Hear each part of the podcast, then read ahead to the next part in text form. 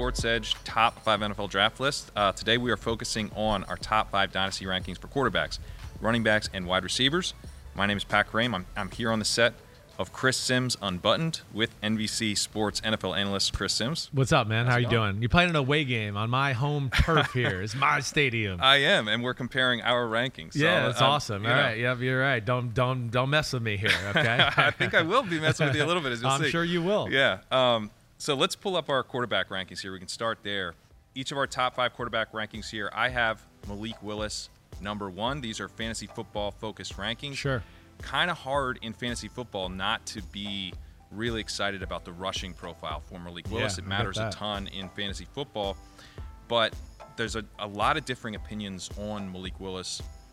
Everyone agrees that he's kind of a boom bust type of guy, but how high is the ceiling? We've heard Michael Vick comps. We've heard you That's know, not. cor- That's no We've heard uh, Jalen Hurts, maybe a little bit more realistic. more than that. Okay, so w- how high is the ceiling? Because we're going to be probably Right. chasing the ceiling in fantasy, but is Yeah. that are we going to get like potentially carried away because the floor could be kind of low? Well, like when I hear Michael Vick and things like that, I go, "You guys are insane." Like Malik Willis is not faster than Kenny Pickett or Corral. He's not faster than there. Now he's a better runner. He can break tackles. He can make people miss. You know, he's certainly to your point. There is some values in the running game. Like you'll be able to do some like, "Hey, it's third and two. We're not going to throw it. We're going to be like the Bills with Josh Allen and pull a guard and let him get behind there and do that." Gotcha. I think there's tremendous value there, and tremendous value, I think, in his ability to scramble and then set up and make a big throw with his big arm. To me, that's what the great quarterbacks do in football right now. You talk about the best ones in the sport, whether that's Allen, Mahomes, Rodgers a few years ago when he was a little more mobile, you know, Watson when he's rolling, Russell Wilson. Their greatness is they can extend the play and then use their arm to manipulate their eyes to manipulate coverage and then throw a laser. Willis has tremendous ability, I think, to do that.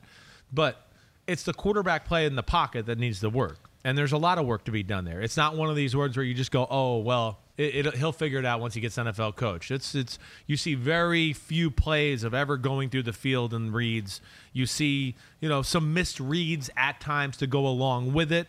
Not to say he can't do it. It wasn't the greatest offense in the world either to help him out. I, there's a lot of things at play here, you know. But that's what's going to scare the evaluators because really, still at the end of the day, like we saw in the Super Bowl, you got to be able to be, stand in the pocket and make throws and make the right decisions. That's what the best quarterbacks do. And I think there's some trepidation with their like how quickly or when Malik Willis will be able to do that. And he's throwing to the sidelines a lot, not really throwing over the middle of the No field, question. not throwing intermediate throws. Right. Like how easy it is is it to add that? I mean, that's a pretty big element of the game to It, add. it, it is, but I think the hard part is throwing the ball the way he does outside. He's got the hard part down. And the fact that he can stand on his back foot with pressure on him and throw a 20 yard out route, and you'd be like, whoa, that was a laser, and he didn't even get his body into it.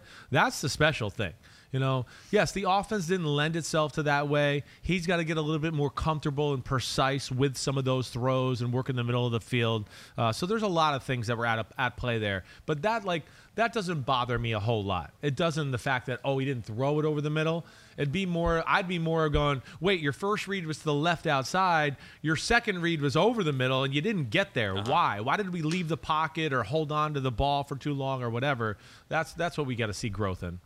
In terms of because what I heard there with the rushing was touchdowns. Yeah. Is it like could we get to kind of a Cam Newton level? Mm. You know, is that, That, in the th- range? to me, that's where he could be very valuable. So, if yes, for your fantasy angle, he is going to be a weapon when and it- you know when he does play inside the five six yard line.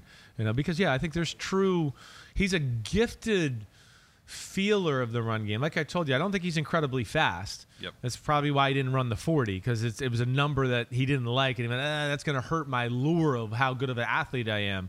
Um, but man, his ability to break tackles and make people miss is pretty damn special. All right, let's get to your number one quarterback, Yeah. Matt Corral. I have Kenny Pickett ranked above Matt Corral, and Sure. I don't I don't like it any more than you do because I've got to factor in expected draft position here for the fantasy rankings. Right. It looks like there could be a pretty big gap where you could maybe see Kenny Pickett in the top 10 or around there, and Corral isn't a guarantee to go in the first round. So my question to you is, is how high is the ceiling, the gap between their ceilings? is it worth you know potentially for fantasy having to have a, a, lower floor with Corral, not being able to ride out growing pains, you know, coaching staff not as committed, and potentially not getting the starting job as soon. Yeah. Um, first, I don't think Kenny Pickett's going to go in the top ten. I think that'll continue to go downhill. The the ceiling conversation to me is not even close. Like Corral ceiling is way higher, like way higher. Pickett, that's one of the reasons I even reevaluated and made him my three is just because it just it's there's a lot of good. There's no wow factor at all. You know, there's none.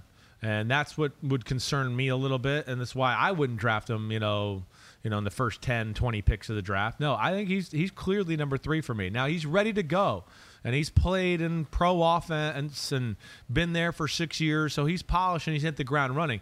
But my rankings are going to be are more predicated on like, you know, again, it's not about next year it's about two to three years from now. Right. Right. And that's really where it is. And that's where I think, you know, Corral, to me, it's the quickest release in the draft. It's the strongest arm in the draft. It's the most accurate thrower in the draft. It's, you know, I think when I look at that, I just go, man, he's elite in some air, in like three or four different areas and leads the draft in that area. Now he hasn't brought it all together either, and I know what you're saying. I'd like to see more of him going through reads. You know, definitely some of the offense was like that too to begin with. Um, but this quarterback thing is very interesting as far as how it's going to play out. You know, where they land, yep. and yeah, I could see two going. You know, I could also see, him, you know, maybe in the scenario you're talking, maybe a Corral's there at the end of the first round. And if I'm Detroit with pick 32 and 34, I'm getting Matt Corral for sure. Yeah. Um, so, yeah, I see more upside, and I know I'm higher than most on Corral. I, I hope you're right. I hope he goes somewhere because I, I, think the ceiling is a bit higher, but I'm, I'm kind of just worried about his path a little bit. Yeah, I got you. Um, let's move to wide receiver. Yeah. Uh, if you pull up our rankings here, a big snub on each of our lists. Yeah. Chris Olave not not on both of our right. top five lists. Mm. Um, I think I like your list though. Uh, I'm, I'm, I'm happy to hear that. um, let's talk Chris Olave and Garrett Wilson because one of the things that I'm curious about. Uh, I heard you talking about Jeremy Ruckert. You know, if he were to have played at a different school yeah. instead of having to deal with these guys. Right. Jameson Williams is there for a couple years. Jackson Smith-Njigba's there if he's at a school where he could have been the focal point, we probably would have seen more from him, not just in terms of production, but you know they're asking him to do more potentially as a receiver. I'm actually curious about Wilson and Olave. Like, what if one of them had been the guy to transfer to Alabama instead of Jameson Williams? I think we may have seen more in terms of production, but would we have also seen maybe more in terms of you know Garrett Wilson getting a chance to do more as a deep threat? We know he has the speed; he was pretty efficient there. Is there any hidden upside with these guys because you know they didn't have to be asked to do everything in the Ohio State offense with how loaded they are. Well, you get to see everything, so I don't have any questions about what they can and can't do. You know, they're they're in a class of their own in that conference. You know, they get to play against. You know, we're not really talking about any DBs in the Big Ten, right? We're not really talking about any D linemen other than the ones in Michigan. You know, so you get to see it all. There, there, there's no questions about like, oh, I didn't get to see this or get to see that. I don't think any of them are cl- good as Jameson Williams. I mean, obviously from my rankings, Jameson Williams to me is a top ten pick especially if he has no ACL. Yeah. I mean, he can catch a slant and and break tackles and make people miss, and he's the fastest and most explosive one too. But man, the Ohio State kids are good. I know they didn't make my top five. I said at the time though, they're first round picks in my opinion. They are. Now, what I would pose to you is, you know, they got to benefit in a lot of ways. To me, some of their big plays in that were different than Jameson Williams.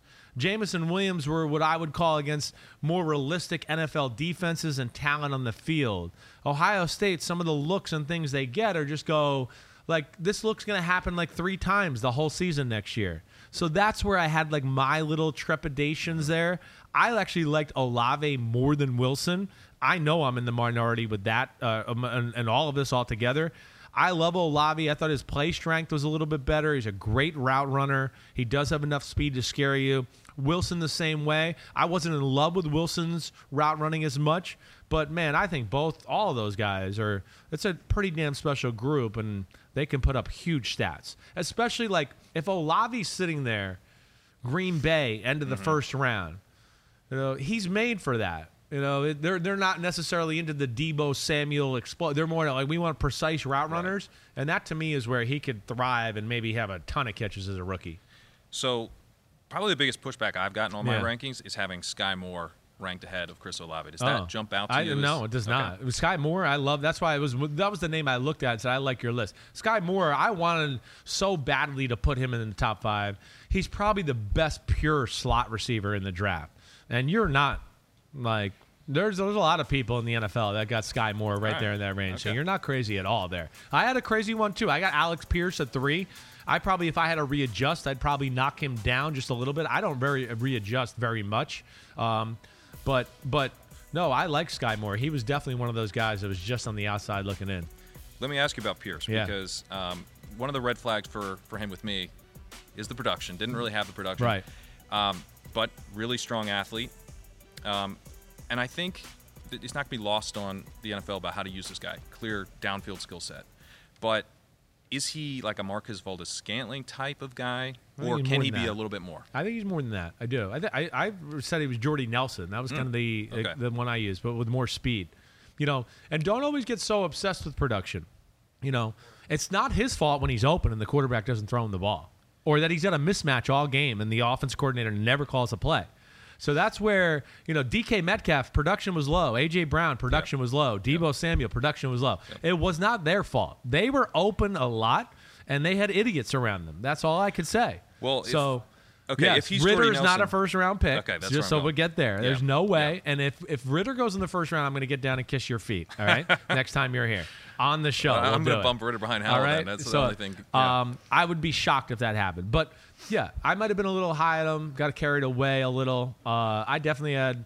You know, people push back on that. I get it. You know, there's some things I think with his releases off the line of scrimmage that probably need a little work, but he's good route runner. He's got good size, and he runs 4 4 flat. And there's a lot of proof of him running by top tier corners, whether it's Alabama or like Alabama game is the game that jumps out to me, and probably why I ranked him too high because there was a, at least six, seven plays in that game where I just went, oh my gosh, he's gone down the sideline. Somebody throw him the ball, do something. And then he did that a few times, and then Alabama went, wait, we're not. This guy's beating our guys. Let's double him. Let's do things. Mm-hmm. And probably part of the reason why I kind of overrated him to a degree. Let me ask you about Watson because that's Yeah. the other kind of Yeah, uh, right. uh, non-consensus guy in your top 5 Mm-hmm. But he has a lot of fans as well. Yeah. Very strong athlete. Was awesome in 2021. Concerns me a little bit because he was a fifth-year senior in 2021. Right. He's really athletic, which is great, but the gap in athleticism was so big at an FCS school. That's obviously going to close some. And when you look back to 2019, he's playing with Trey Lance. He wasn't hyper efficient that year. Yeah. He didn't stand out from teammates like Phoenix Sproles, Jimmy Capuros, not you know high pedigree NFL guys. So my concern isn't the ceiling. Like I, I totally see the ceiling, but I do worry a bit about the floor. Could this be kind of a Denzel Mims situation? Uh, Yeah, does that you. concern you at all? I, I, I- I don't see that. I see a different player than Denzel Mims. Um, I understand the you know your competition concern and all that. You know, I get it. Um, that's a real thing. I certainly do try to look into that as I'm watching it. I also just go, eh, I've seen fast people my whole life, and he covers ground faster than the rest of those guys. So that's where I can, at least maybe my trained eye can come into play there. You know, there's some rawness with at times like trying to rip the ball out of the air too quickly to run after the catch and he drops the ball. Definitely would like to see some of those. Like there's there's some things he's got to work on, no doubt. You know, but I don't put too much stock into the all the other stuff that you're talking about. You know, I just I, I guess I've been around too much. I saw this with Chase Claypool with the Notre mm-hmm. Dame when I was covering Notre Dame for NBC. He wasn't playing because he like missed a class and he was in the doghouse for like three years. And then they finally let him play his senior year, and nobody could cover him in college football. So I just I don't read too far into the past. These kids are growing, they're maturing, things are changing certainly. But I, I to me, this is like a DK Metcalf or a Chase Claypool. Okay. That's kind of what I, I kind of saw him as. So we'll see we'll see where this goes. He will go in the first round. It's just about where, and that, that'll be interesting.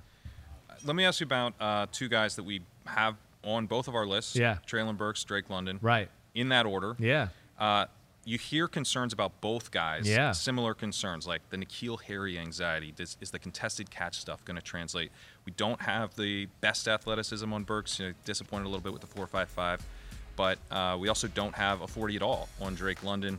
And then- Scary. yeah, and then you also have design touches, screens. You know, short targets are basically handoffs. No doubt about it. So it's It's kind of all like orchestrated. right Right.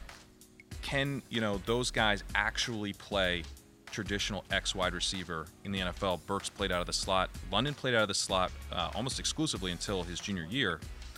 You know, he did it as a, as a senior, but again, or as a junior. But is that uh, actually going to translate in terms of his skill yeah, set? So good questions. I mean, that, those are the questions for me. I'm with you there. That hundred percent. You know, with the first off, I would say this: they're, they're both really good players.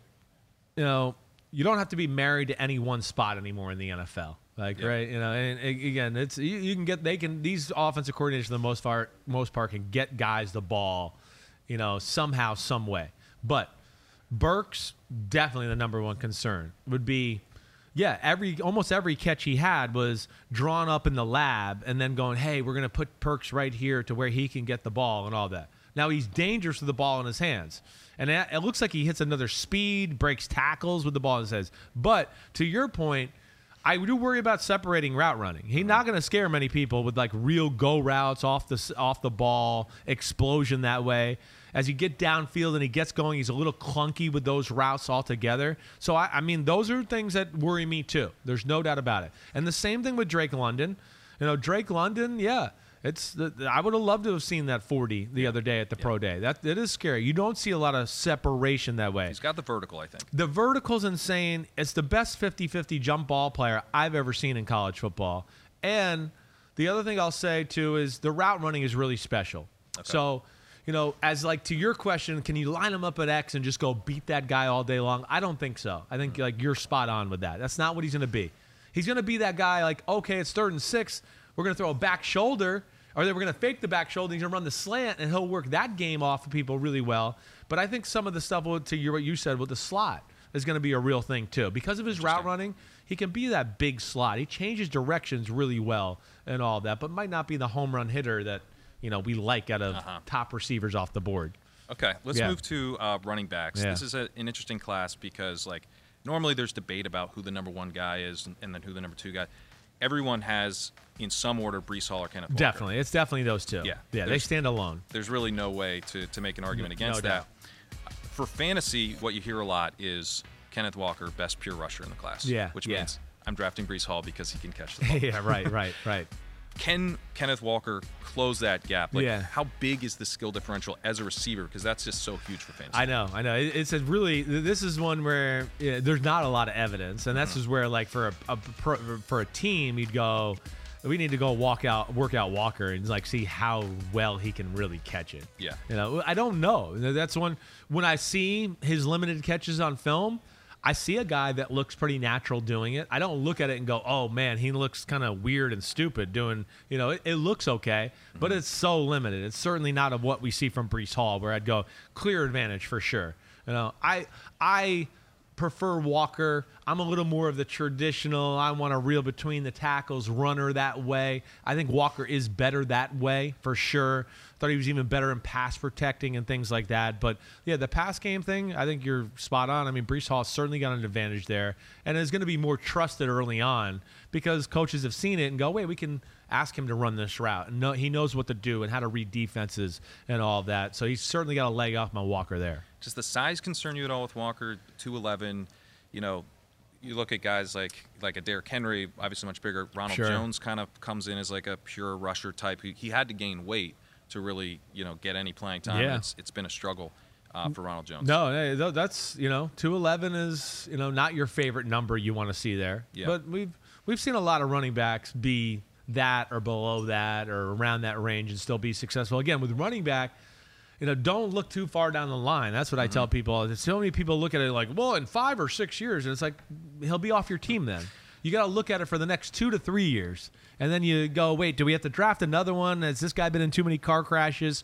And you reevaluate from there. Yep. So Yep. don't look at it too much in the long term, big picture thing. But uh, physical runner, very physical runner, not real big, would traditionally lead to not the longest career ever either. All right, that makes sense. Yeah. All right. Yeah. Thanks so much, Chris. That was Uh, it? That's it. Yeah. How'd you feel? You okay I with feel the good, yeah. playing The the away game, game, I here? did- Good. yeah. We didn't have any crowd to boo you or anything, so you were good. You played well through the Yeah, I crowd appreciate noise. the I appreciate the no booze. Okay. Um, make sure to, to check out NBCSportsEdge.com and our NFL Draft Hub for more content. And make sure to check out Chris Simms' Unbuttoned podcast and a good football show wherever you listen.